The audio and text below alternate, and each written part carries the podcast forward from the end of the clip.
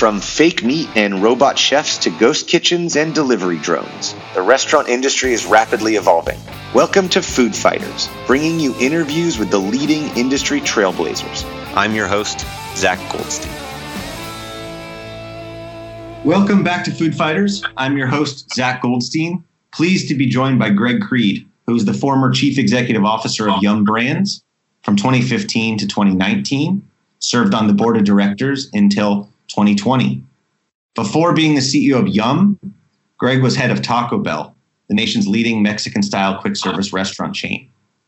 Since retiring at the end of 2019, Greg has started a small unconsulting company called Creed Unco, focused on helping companies with brand building, franchising, culture, and leadership. Greg, thrilled to have you on Food Fighters. Thanks for joining us. Zach, it's my absolute pleasure to be on. So, you actually have uh, have a book coming out in June, focused on what you call red. In fact, the book is titled "Red Marketing: The Three Ingredients of Leading Brands." Tell us about Red and how it dictated your time at Taco Bell and at Yum. Sure, Zach. Well, I think you know I want to start with the premise that marketing is simple, but it's not easy. And so, what Ken Muench, who co-wrote the book with me, we set out to do is to try and make it easy. And um, we had been working on, you know, at Yum, we we have three brands: KFC, Pizza, Taco Bell. Actually, four now with Habit, which they've acquired since I left, uh, in over 150 countries. And so the challenge was, how do you take something and make it really easy? And that was, how do we found, find a framework within which we believed if you followed the framework, you could do brilliant marketing. And that framework was the letters RED. RED, R for relevance, E for easy, and D for distinctiveness. And we used that framework around the world. And what I was really excited about was that we took our global same store sales growth in 2014 was pretty much flat around the world. And we took that to close to 4% when I retired at the end of 2019. Now, 4% may not sound like a great number in some categories, but if you're doing $50 billion a year, you know, 4% means you're adding $2 billion in same store sales growth. Add another add another two billion from new unit openings, and all of a sudden you got yourself an eight percent growth company. So, what I loved about Red was we tried to make it simple, easy to understand, and what we demonstrated at Yum is that applying Red really did deliver significant sales growth, and that's that's what I'm really excited about. So you were at the helm of Taco Bell during some pretty transformative years. Slogans that we all know still think outside the bun, uh, the launch of the iconic Doritos Locos Tacos, even the Cantina concepts. All of this, I would imagine, ties into this this red concept, and, and in particular, being differentiated and delivering an easy experience for customers. Yeah, that's very much so. I think the first thing you've got to do is make sure that what you've got to offer is relevant. And there's there's sort of three parts to relevant. You've got to be functionally relevant. And what we did at Taco Bell many years ago is we decided to make the product much more portable. And if you think about the products we launched, like the quesadilla, the grilled stuffed burrito, and the crunch wrap, they were all designed around making the product just simply more portable because it was a little messy in those times to eat. But you've also got to make sure that it is culturally relevant. One of the key reasons Taco Bell had so much success was they really did tap into what I call, you know, sort of this cultural relevance because, you know, people want brands that demonstrate they understand them. So the messaging that you deliver isn't just about whatever you want to sell. It's about demonstrating to the people that love your brand that you get them. And so that was a real a part of it. Obviously, ease. I think one of the big breakthroughs in marketing is I grew up in what I call when I say I grew up, you know, many years ago in the better beats better world. I worked at uh, Unilever in detergents, and so you know, Tide would make shirts wider and Wisk would make it wider and then Tide would make it wider. And I was like, how white can you make a white shirt? um, and if you think about it today, the Tide advertising isn't about performance, it's about ease, it's about these pods. And so I think what we've come into today is, I guess, a part of, of the life stage of marketing, which is that easy beats better. If you do something easier than your competitors, even if they might do it a little better, ease is going to win, and you've got Amazon to sort of, you know, arguably, you know, pay for all of that. So ease became critically important. Ease to order, ease to pay, ease to get, easy to understand. All of those things have become critically important. Then to your to your point, Zach, you've got to make the brand distinctive. It's got to be distinctive in its own voice. And what's really interesting is I think if you look at a brand, and I, I'm sort of guilty of this, I look at all brands because it's just my habit. You sort of look at them and I go, wow, is that brand relevant? Is it easy or is it distinctive? And sometimes you've got all three problems. Sometimes you might only have two of the three.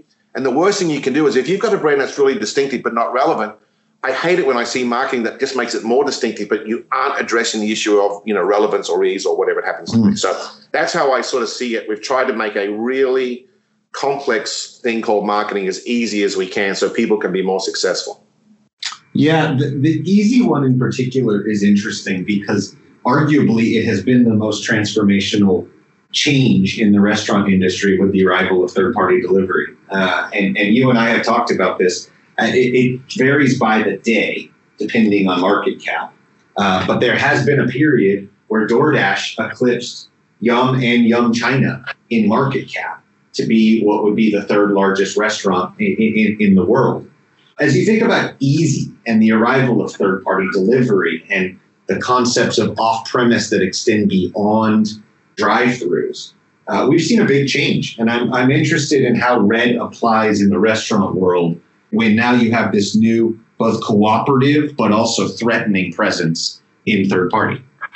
Yeah, it's a great question. And all this has been accelerated through COVID, right? So mm-hmm. obviously there was a move to delivery. You know, businesses were moving to delivery. Why? Because delivery is easier.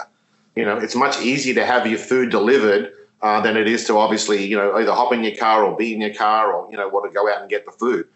COVID accelerated all of that. And so you're right, which is on the one hand, you've got this sort of exponential growth in people who offer delivery services. And at the same time, there's obviously fees attached to that. So there's this challenge within the restaurant industry, which is the trend is towards delivery. Uh, the other thing that I think is really important is this whole question of once we get out of COVID, what new habits do we keep and what old habits do we go back to? And I think the answer to that is also about ease, whichever's easiest. If the new habit is easier than the old habit, we'll stay with it if the old habit is easier than the new habit, we'll probably go back to it. So I don't see, you know, delivery declining at all. I think it will continue to grow.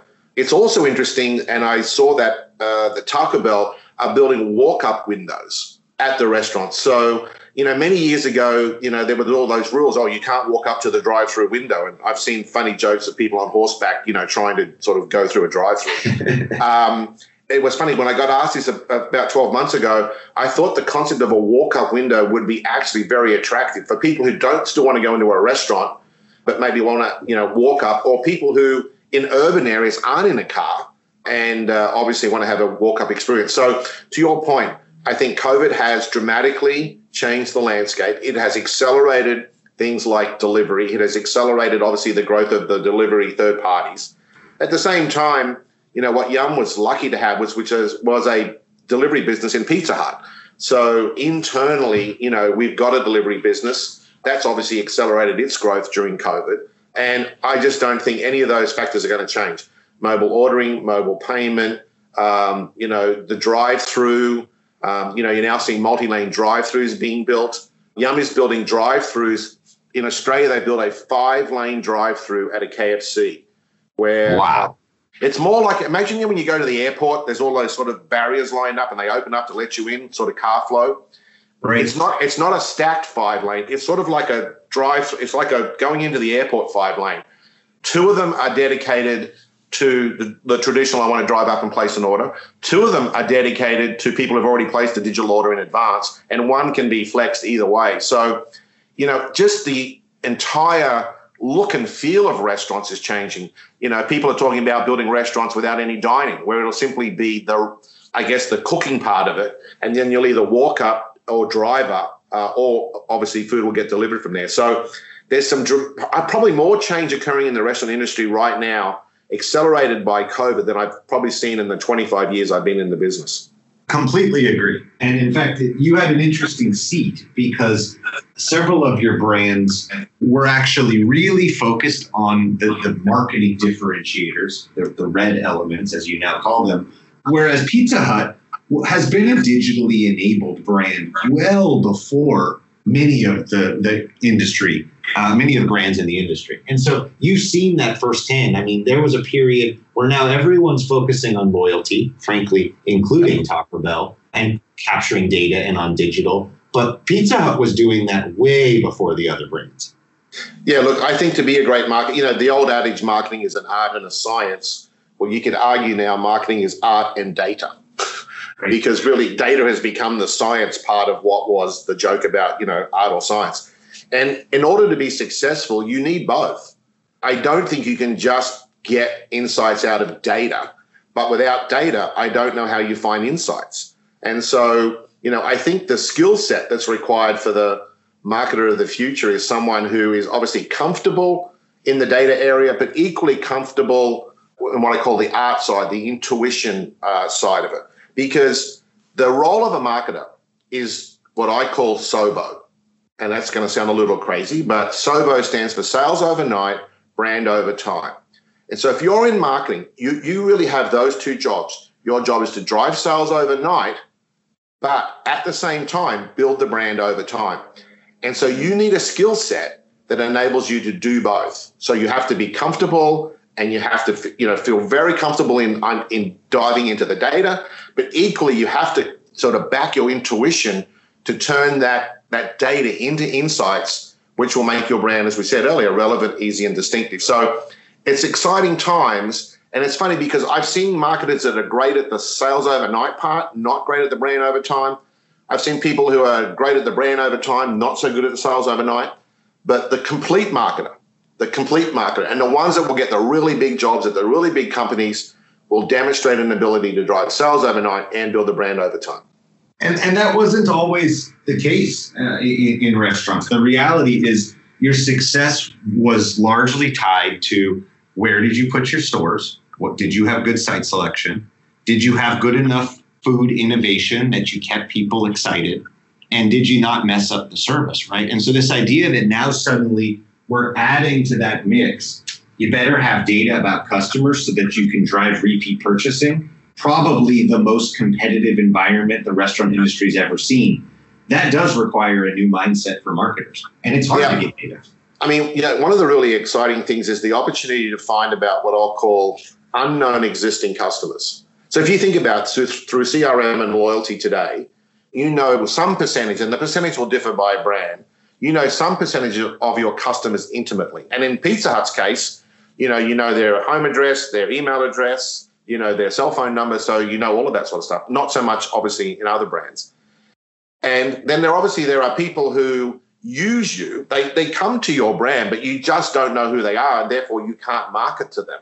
And so uh, and then obviously there's the non users. And so if you go back to how do you drive sales in any business, but certainly in the restaurant business, it's increase your reach, drive your frequency, and raise your check. That's sort of the magic formula of, of things that you can do. So I think the emergence of things like the new data network and the ability to identify who your existing but unknown customers are I think that is also another huge breakthrough. Completely agree. When we think about the data capture that Amazon has, which is basically 100%, when you yeah. think about the data capture that DoorDash has, which is definitely 100%. And then you think about the leaders in the restaurant category, you know, even Starbucks, which is well known for its loyalty program and still below 50% data capture. There's a big disadvantage there. And so you're exactly right that there's an opportunity to learn more about those otherwise unknown customers to deliver a more a more personalized experience. I think restaurants of the future need to partner with people at the cutting edge of expertise that you need, but you don't necessarily need or have in house. So another great example was so when I was running Taco Bell, I think it was like 2010, we bought a company called NetBase Quid, or now NetBase Quid. It was NetBase in those days, which was a social monitoring service. I call it social intelligence. NetBase helped Taco Bell become culturally relevant. And we would never have been able to do it. And we couldn't obviously afford to put, you know, oh, let's just, we'll buy NetBase or we'll do our own NetBase. You can't do that sort of stuff.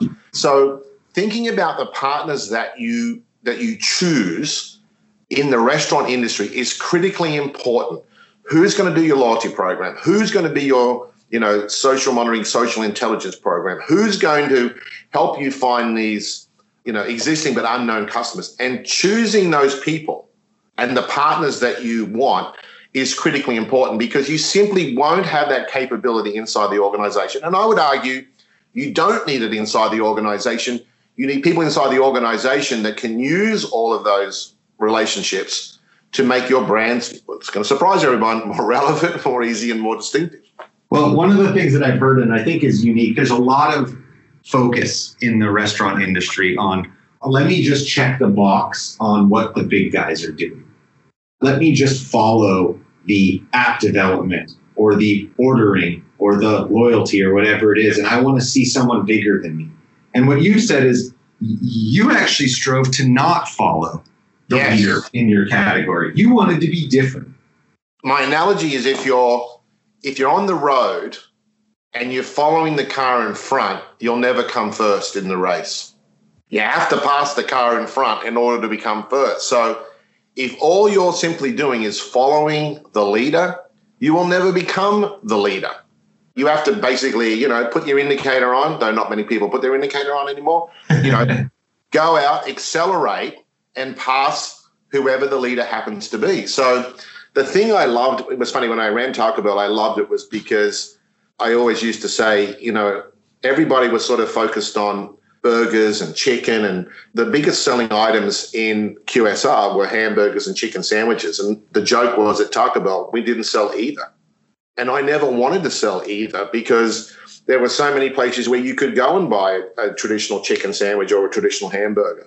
But, you know, where could you go and buy a crunch wrap? You know, where you couldn't go and buy a crunch wrap. Where can you go and get a Mountain Dew Baja Blast? You know, it didn't have to just be food that makes you distinctive you know, a lot of people sort of think, oh, it's all about the food or the experiences, but I would argue at Taco Bell, beverages like Mountain Dew Baja Blast made the brand just as distinctive as the customer experience and products like Crunchwrap or you know Nacho Fries or Doritos Locos Taco. They were critically important, but to stop at just food or to stop at just the experience and not say, how can I use everything in my arsenal, everything I do in order to make myself distinctive then I think you're just not doing it. You know, I'll be honest, you're just not getting the most out of the brand that you can get out of it. And it meant taking risks. Uh, certainly, where we sit now, looking back on the Doritos Locos Taco, a, a huge cross-brand effort with critical acclaim certainly didn't wasn't obvious at the time. It required a risk on your relevance and distinctiveness. Yeah, it was funny. I think it also. It, I remember David Novak phoned me up and jokingly said, he implied I was risking my career. you know, if you think about it, Frito Lay had to build four lines to make this stuff, and we were spending like fifty to sixty million dollars marketing it. So it was it was a big deal. But to your point, but I think this is when Zach, if you go back to this idea of, you know, you just don't slap ideas up against the wall. You know, at Yum we have a very defined product development process we were obviously using things like NetBase to make sure we were culturally in tune. It was pretty clear that people who love Doritos love Taco Bell and people who love Taco Bell love Doritos. And it was interesting. I gave that brief to the team in 2010 because in 2012 we were celebrating our 50th birthday. And if you're a brand like Taco Bell, you don't want to let anyone know you're 50 years old. And so we used the DLT because I, the other joke I said was our name's Taco Bell, and we've done a lot of you know, a lot of innovation not in tacos. And so I said to the team, you know, for our 50th anniversary, I want a breakthrough taco idea that becomes the celebration and not the fact we're 50 years old. But as you said, great collaboration with our friends at PepsiCo or Frito Lay, and not without its risk because Frito Lay had to take a huge risk in entrusting their Doritos brand to Taco Bell. And then there were just even funny little things like uh, a taco shell is bent, as you know, to make it to make a shell, and Doritos formula is designed to make flat, you know, uh, triangle chips. So there was some technology that had to happen. It took us probably two and a half, three years from concept to national launch. It, it was a big deal, a lot of money, but ultimately it, it became a billion dollar brand. I mean, that's a B, a billion dollar brand for Taco Bell in, you know, 12 months. It's amazing. It's amazing. Food fighters, stay on the cutting edge. On the flip side of the coin, you've taken risks to defend your brand as well. And frankly, quite quite aggressively defend, defend the brand. Who's come yeah. after you, and, and what did you do about that? Yeah, so a few years ago, I'm not sure exactly. We we had a plaintiff's attorneys from Alabama that found someone in California to sue us for not having enough beef in our meat, which was obviously not correct. So, you know, often what a company will do is you either deny it, you know, you go into hibernation, you sort of hunker down and you hope it all goes away.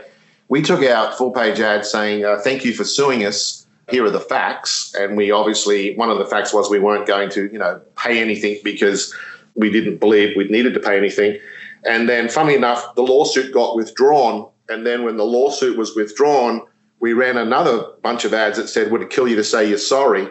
The thing that was the thing that was even more funny is uh, we found out where the plaintiffs' attorneys played golf in Birmingham, Alabama, and so we bought all the uh, outdoor signage around the golf course, so that when all of these guys, the plaintiffs' attorneys' friends, would be driving to golf, they'd realize that obviously we had stood up, fought back, and won and that hopefully their friends would give them crap uh, at golf. So I'm not against a little bit of retribution, but again, you know what's interesting? We never got another. We have never had another plaintiff's lawsuit against Taco Bell since that time. Right.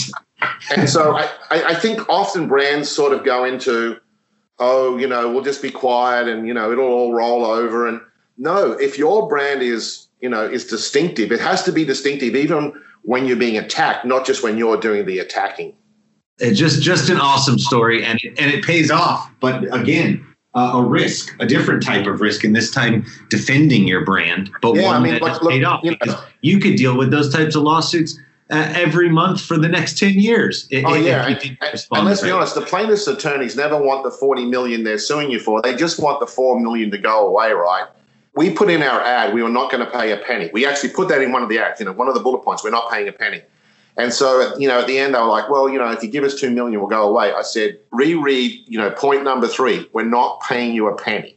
And we didn't. And you're right. I'm not saying plaintiffs' attorneys didn't go after our competitors or other people, but the really good news is I think because they realized we would fight back uh, because we believed in our story, we believed in in the brand, and as you said, the brand has to you know, be itself either when it's being attacked or when it's in attack mode. Whatever it is, you ca- you've got to stay true to what that brand is.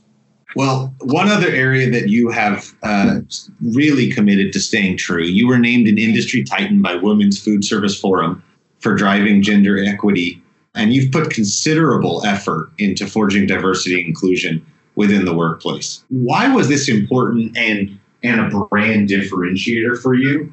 And how do you see the importance of growing inclusion and diversity in the in the food service world uh, over the next five to ten years? Well, thank you for asking that question because it's a very important question, and it's also an area that needs dramatic change. Look, you know, it's funny. I, am an only child, so I, I didn't even grow up with a brother or even a sister. But let's not kid ourselves. When I went to school, the smartest kids in school or university were the women, not the guys. And so I'm like, well, if they're the smartest people, why are they not in positions of leadership? And why are they why are there not more of them in positions of leadership? And so I was also lucky to partner with an amazing uh, lady, Tracy Skeans, who was the chief people officer, uh, now chief operating officer, which I'm delighted uh, at Yum. And we basically, you know, set about to make a difference. And you know, I think people, you know, people think you get judged by your words, but let's be honest, you only get judged by your actions. And so, working with Tracy, we were absolutely committed to um, making the making Yum a better place to be. So we increased paid maternity leave, I think, from six weeks to eighteen weeks, paternity or partner leave in, in any form to seven weeks. We gave everyone at least three weeks vacation way before it became the norm. We went to permanent half day Fridays. I think all of those help. But the underlying most important thing was we created a culture, I think, in which women believed they had an equal opportunity to be successful. And um, I, am probably proud of that work. Um, you know, when, at my retirement party, people were like, you know, what are you most proud of? You know, think outside the bun or live Más or Doritos Locos Tacos. And I was like, no, I think, you know, uh, when I started, we had 28% of the senior roles were held by women, and when I retired, it was 48%, and I think that number's probably now over 50. So I'm a huge believer in diversity and inclusion. And I think you just are going to be more successful. And, and to make the point, um, for for many years, Taco Bell was the most successful division in business in Yum, and I used to link that in, intrinsically to we had the most diverse leadership team. And my mm-hmm. point was, I had the most diverse leadership team, and that was why we were delivering the, the best results. And you know, at one stage, I had women running the KFC business in Canada, Australia, China, Thailand, uh, Russia, and the UK. I may have forgotten one. If I did, I apologize. And what were our most successful KFC business? Those ones. So, mm-hmm. you know, if you want to be successful, then as I said, you know, hire the best people around you. And as I said, I'm very proud of what we achieved. I'm very proud of my partnership with Tracy Skeans. And, um, you know, I, I just believe we created a culture in which you could be your true self and a culture that enabled everyone to be successful based on merit, not on gender or race or religion. Well, it's really powerful, and I appreciate you, your emphasis there because it's it's not just about the right thing to do, quote unquote. You are actually emphasizing uh, emphatically that it's about driving business outcomes, uh, yeah. directly tying the value of diversity to my, driving business outcomes. Zach, my fundamental belief is that culture fuels results. And if you think about those of us that went to business school, we were taught strategy, structure, culture. That was like, you know, write the strategy, work out what the structure is to bring the strategy to life and do culture. Those three things are the right things. They're just in the wrong order. The order has to be culture, strategy, structure. Culture must come first because without culture coming first, how do you write a strategy that your organization has any chance of implementing and there's two parts to culture there's the internal culture of the organization, but there's also the culture of what is happening in society today. You cannot ignore what is going on in society if you're going to write a brand strategy that's going to be successful. Go back to the point that people want brands that demonstrate they understand them. Well, if you don't demonstrate you understand the cultural context in which brands are being marketed, you have zero chance, zero chance of being successful. So for me, the model going forward is culture, strategy, structure.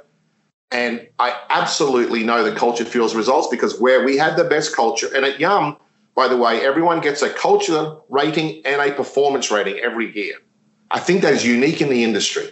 You don't, you know, so everyone gets a performance rating in most companies. We also give you a culture rating. And what we could correlate is the most successful businesses were where we had people who had the highest culture score and the highest sort of KPI performance score.